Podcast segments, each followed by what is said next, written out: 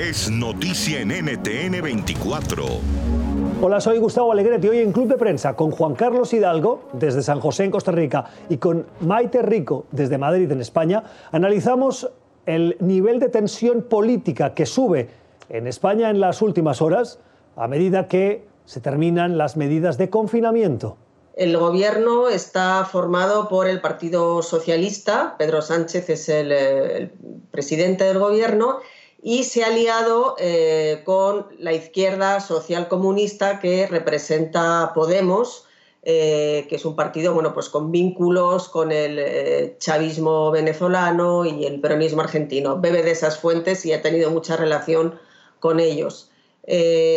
a partir de ahí el tono que ha utilizado el gobierno desde que estalló la crisis ha sido el intento continuo de aislar a la oposición de centro derecha. Hay que decir que eh, Podemos es el cuarto partido. Eh, en lugar de aliarse como se, propuso al, Partido Socialista que hiciera una gran coalición, porque tiene una, posición muy frágil en el, Congreso, eh, está todo muy fragmentado en lugar de hacer una gran alianza, digamos, constitucionalista con el principal partido de la derecha, el Partido Popular, centro-derecha, pues optó por aliarse con el, con el, partido Podemos. La participación de Podemos en este, esta coalición, la primera coalición formal desde el regreso a la democracia en España, eh, ciertamente eh, genera mucha expectativa por las razones que Maite explica, ¿verdad? Un partido eh, con fuertes vínculos con el chavismo,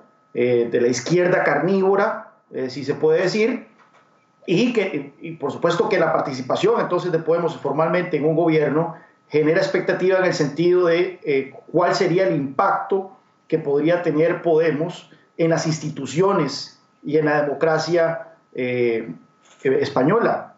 Si nosotros vemos el ejemplo de Chile, Chile tuvo una izquierda gobernante por 20 años después del regreso a la democracia, eh, a través de la, concertación eh, que involucraba partidos socialdemócratas, el Partido Socialista, etcétera, y gobernó Chile de una manera bastante pragmática y bastante competente. Algo parecido podríamos estar viendo en España. El papel que juega Podemos dentro del gobierno probablemente es desproporcionado para su peso relativo dentro del electorado español.